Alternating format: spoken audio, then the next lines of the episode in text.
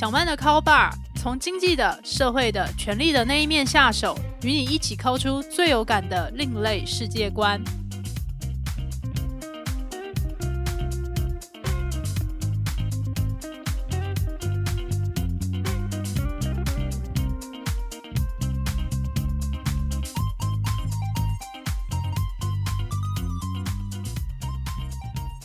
各位听众朋友，大家好，欢迎来到小曼的 Call Bar。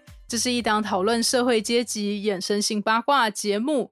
我是主持人陶小曼。在过去两集节目里面，我们分享了实体世界的交友，还有相亲，以及他们的游戏规则。在这一集节目里面，我想要聊聊网络交友这个主题。谈到网络交友，不晓得大家第一时间有怎样的反应？是觉得好可怕哦？天晓得跟我对话的人到底是人是扁，还是会觉得我还在适应这一种网络交友的方式，还有文化，还有这些平台的运作方式，或者是会觉得网络交友不是现在人的日常的尝试吗？这到底有什么好值得疑虑的？如果大家有上面三种不同的反应，那可能是意味着大家是不同世代的人。讲到不同世代或者是年龄，其实也不用觉得尴尬或不好意思。像我是出生于一九八六年，在我小学的时候，我已经蛮习惯要去用电脑来打作业，还有交报告。但那个时间点，我其实是很少上网的。第一个理由是因为当年是没有一个像 Google 那样有力的搜寻引擎，去帮我找出网络上到底有什么重要的资料。第二个原因是。当年如果要上网，就要使用电话线的拨接网路。你在上网的同时，也就等于你在打电话。一方面是要付电话费，再来则是因为我的家人会非常的紧张。他们紧张并不是觉得我会去看一下阿萨布鲁的网站，而是他们就会觉得你现在在占着电话线，如果有人打重要的电话进来找我们，这样子没接到不是很不方便吗？你可不可以赶快用完，赶快下来呀？大家就会想说，用个网络也有这么多压力，但其实就可以想象，那个时期就是一家大概四五个人共用同一支门号，所以大家也就会对于谁可以在黄金时段使用，谁可以用最久，产生各式各样的争执。大概到了我国小升国中的那几年，台湾的社会其实有一个蛮具体的转变，那就是。政府允许民营的公司来经营电信事业，这些民营的电信公司也就推出了各式各样优惠的手机门号的服务，所以那时候也就进入了台湾人手一机的时代。那时候甚至人手不止一机，而且最潮的手机款式就是 Nokia 的三三一零，还有 Motorola 的小海豚掀背机。这些手机也就是黑白的液晶荧幕，然后加上实体的按键。大概到了我高中时期，开始有了彩色手机。但是那时候的彩色手机，它其实跟现在的智慧型手机是很不一样的。它虽然有一个彩色的液晶荧幕，但依旧是实体的键盘。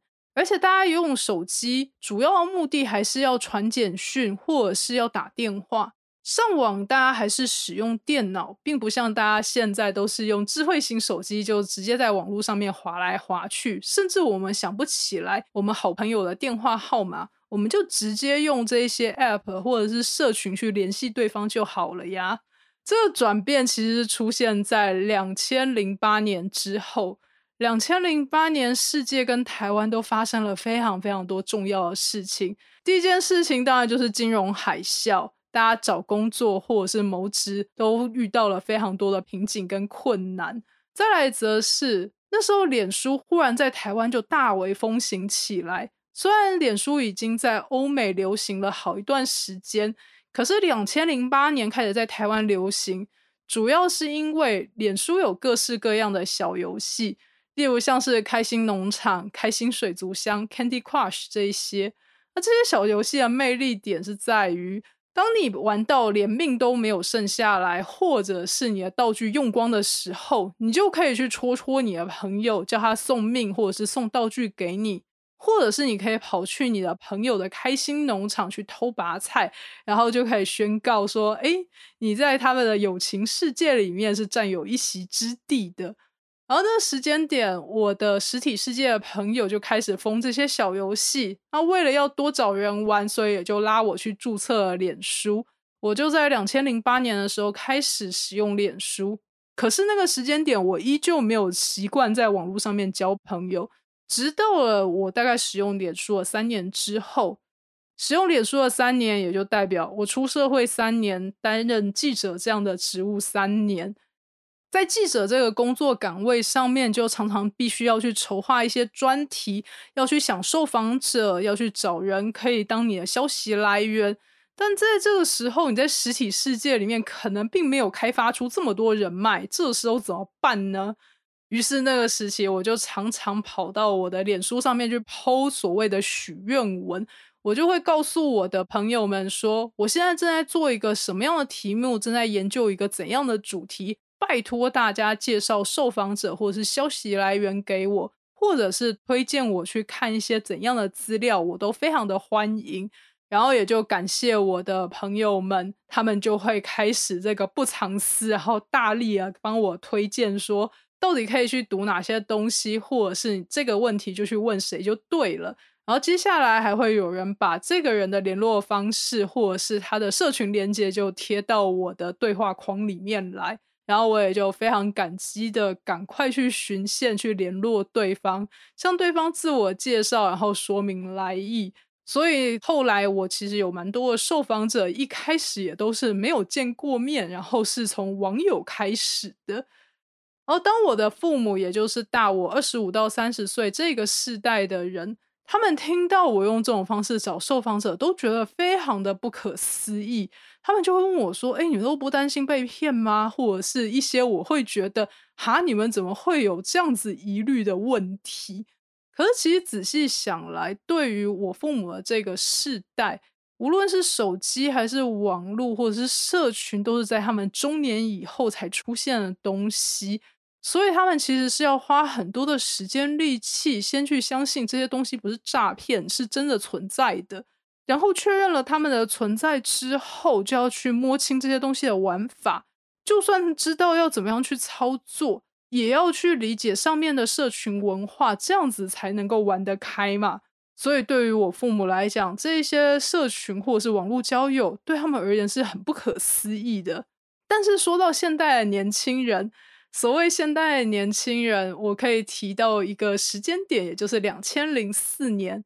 两千零四年是我进入大学的那一年，跟我同期毕业的同学们，有些现在进入高等教育界服务，就在大专院校里面担任教授或者是副教授、助理教授等等的职位。然后他们现在也开始在面试新的大一新鲜人。这群大一新鲜人，他们出生年就是两千零四年。这也就是代表，在我们进入大学那一年出生的同学们，他们现在也要成为大学生了。这样想来，时间真的过得很快。但是对于两千零四年出生的人来讲，无论是手机、社群还是网络，应该都是他们一开始就像呼吸一样自然的东西。他们甚至会很难想象，这个世界没有网络到底要怎么样运作下去。所以接下来其实就可以进入下一个题材了，也就是那这一些交友的社群到底是怎样的逻辑在运作的呢？前面花了一些时间谈到我从小到大使用网络的经验，还有哪些关键年出现了哪些科技工具，还有关键的社交平台，大家应该就察觉到了。我就是那种至今都还在努力适应线上社交模式的人，这也是为什么我觉得很庆幸，我是透过实体世界，也就是大学的社团去认识了男朋友。后来我跟男朋友结婚，所以也就从来没有去使用过像是 Tinder 啊、OkCupid、Match.com 或者是台湾的爱情公寓、B Talk 等等的社交软体。会庆幸最重要的原因是。光是要摸清脸书要怎么样使用，怎么样用这个平台来经营我的人际关系，就已经花掉这么多年的时间去摸索了。出社会之后被社会教训，又有这么多事情要去学要去做，我真的不觉得我有耐心，或者是我愿意分出时间去适应另外一种交友软体或工具。在上面左滑右滑，努力去找跟我聊得来的人，我会觉得我可能就直接放弃这一题了。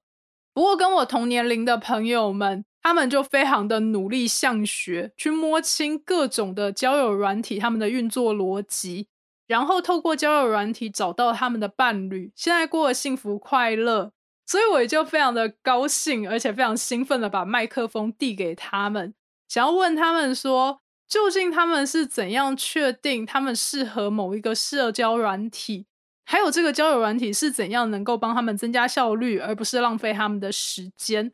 再来则是每一个交友软体上面都有这么多注册账号，还有 ID，他们是如何去确定现在跟他们交往的这一个伴侣就是那个对的人呢？也就很感谢朋友们就不藏私的分享说，会去登入交友软体啊，最重要的原因，也就是在实体世界里面是遇不到他们理想的对象的。如果要靠亲友的介绍或牵线，又很担心去欠下人情，惹来一些麻烦。所以，既然交友是自己的事情，那就自己上网努力好了。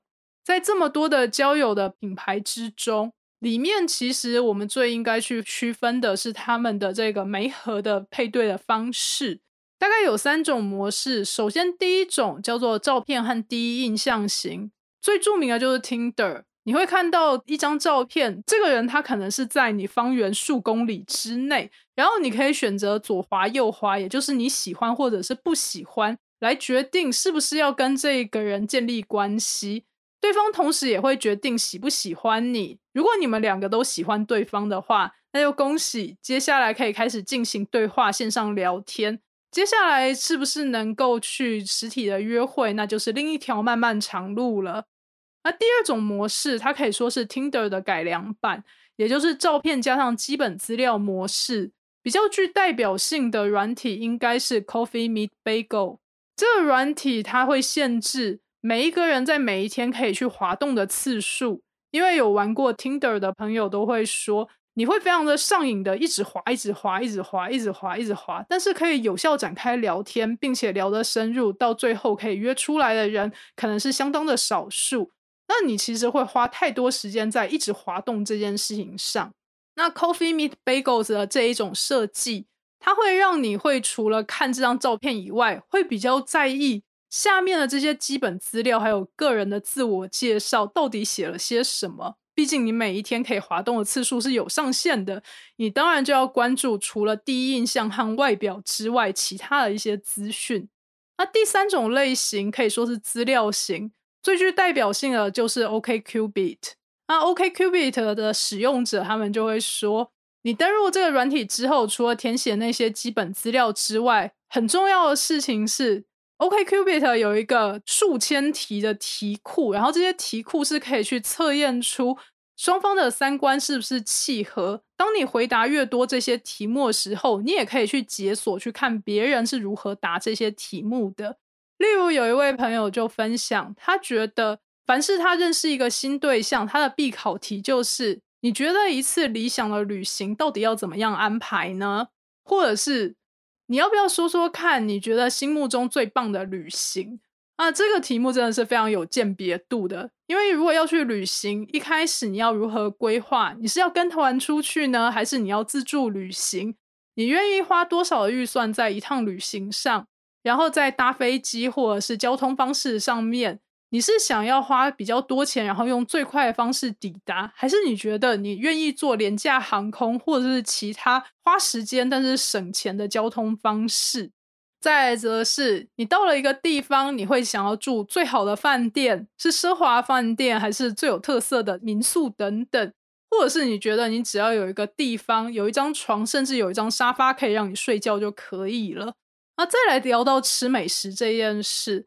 你是想要去搜集米其林餐厅，还是觉得我想要吃一些在地有特色的东西？那以上种种这些事情，其实都可以反映出一个人的价值观。讲到这边，其实我就想到，在日本有一个专有名词叫做“成田离婚”。那顾名思义是说，到了成田机场就离婚，这什么意思呢？也就是指新婚夫妻他们出国蜜月旅行之后，在旅程之中就发现。对方跟自己真的是各种三观不合，各种的争执，或者是很受不了对方的生活习惯，还有应对进退的方式。于是等到一回到日本境内，也就是进入了成田机场，立刻就冲去办离婚的手续。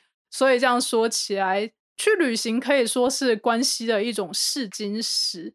但是你要如何跟第一次认识的人应答这些话题，或者是？你是不是能够跟一个人发展一起去旅行的关系？这样一个一个去尝试，那真的是太花时间了。那如果你在 OKQBit 上面回答这一题，你也就可以去看其他回答这一题的人，还有 AI 和系统，他们就会自动来帮你配对。他们觉得跟你三观应该近似的人，你应该来参考参考。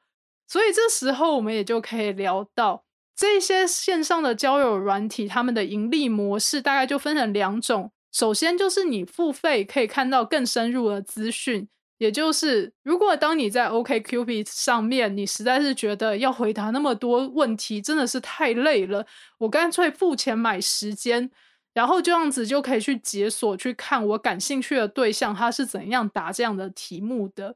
第二种模式则是。既然有这么多推荐给你的人，那系统应该可以从你左滑右滑这些动作里面去分析出你可能会喜欢哪一个类型的人，所以他们也就会去优化这些 AI。在你付费之后，他们就会推荐更可能去配对给你的人。这样讲起来，这一些交友软体，他们也真的是非常的聪明。那至于这一些交友软体，他们的发展，然后又是如何去影响人类的行为呢？下面我就想要跟大家介绍另外一些我的发现。听到朋友分享他们玩交友软体的经验，我也非常的好奇，究竟他们遇到的状况还有他们的感受，是他们的个案，还是其他使用者也有一样的感受，或者是遇到一样的状况呢？这样想来，交友软体已经影响到全人类了。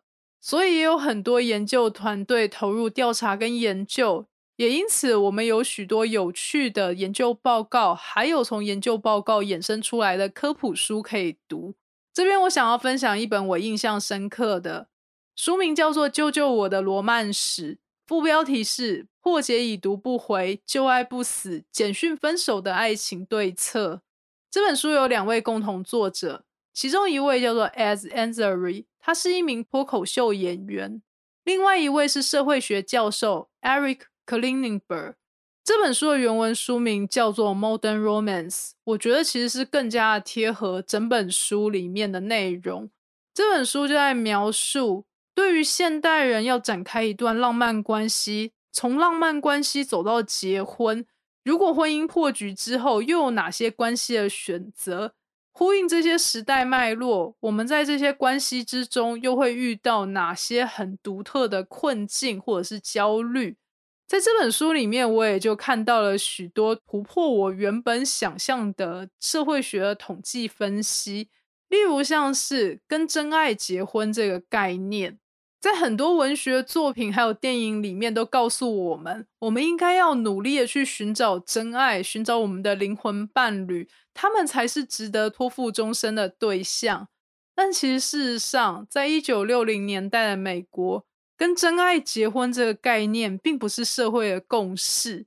当年大概有七成六的女性，还有三成五的男性认为，他们的结婚对象是不需要有爱情的基础的。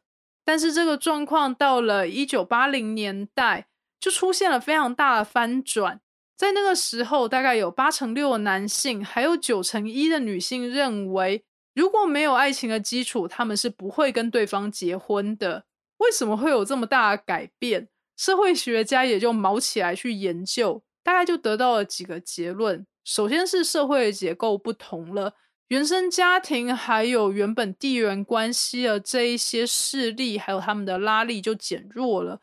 在高度分工的工商社会里面，有更多的女性投入职场，有经济独立的能力，还有更多的女性受到高等教育，所以大家在择偶的选择上也有不同的想法。那个时候的女性已经不太需要从原生家庭透过婚姻走入另外一个家庭里面，才能够获得被社会认同的社会地位。大家有不同的生涯规划之后，当然在择偶的选择上面也会有不同的策略跟想法。这样讲来，要去跟真爱结婚，还真的是一个非常晚才形成的概念。在美国都是如此，我想在台湾可能它又要再更晚几年才会变成社会的共识。接下来也可以来聊聊，那大家是如何去认识自己的结婚对象的？在一九四零到一九九零年代的美国，大概有四分之一的人，他们是因为家人的介绍认识自己的结婚对象。接下来大概有五分之一的人，他们是因为朋友的介绍认识了他们的结婚对象。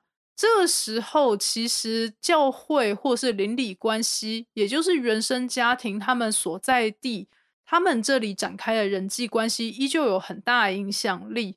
大概有十二个百分点左右的人是透过这样的关系认识他们的结婚对象。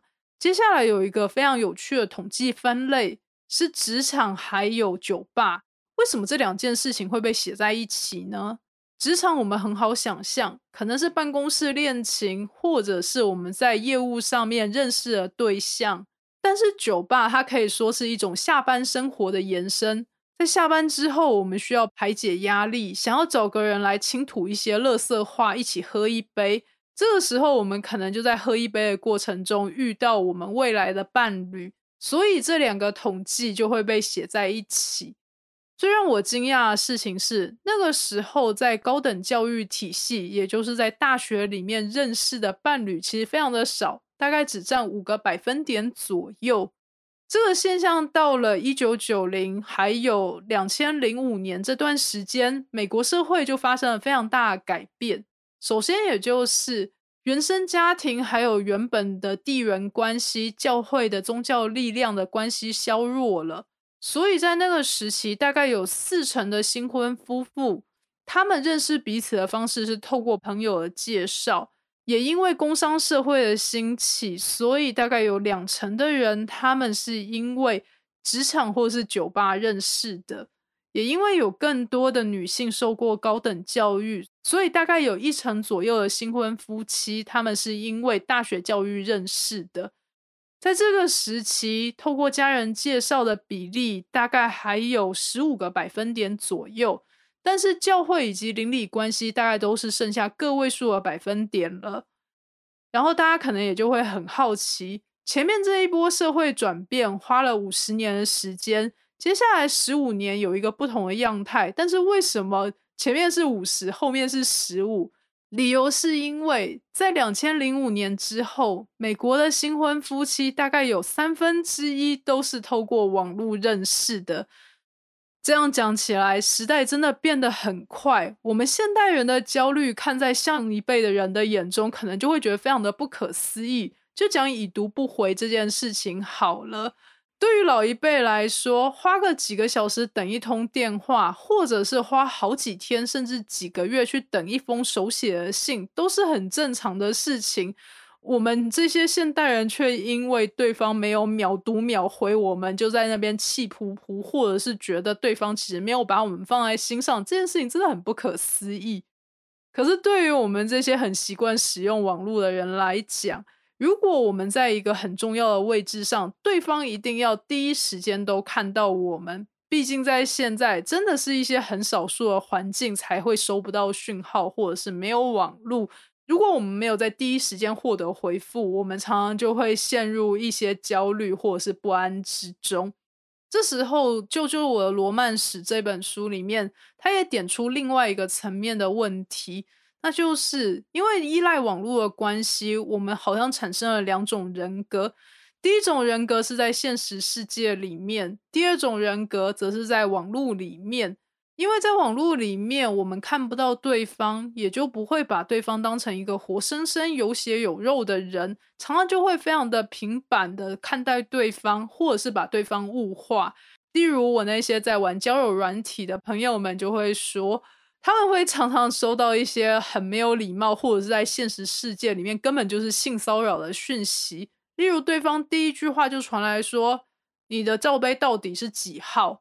我看了这个，真的是觉得天哪！这个人不觉得，如果你在现实世界里面对第一次见面的女生讲出这种话的话，根本就是完全的性骚扰犯的行为啊！那你怎么会对一个你第一次传讯息的网友就这样说呢？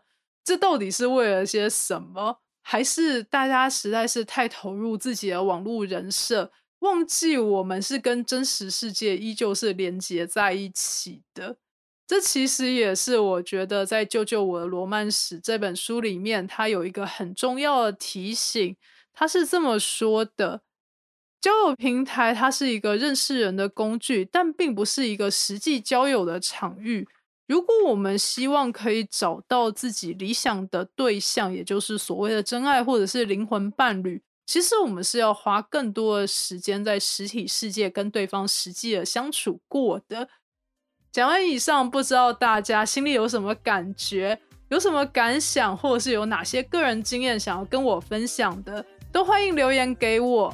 未来我将继续在小曼的 call bar 分享社会阶级的衍生性八卦，还有更多的故事，所以我们就下期再会喽。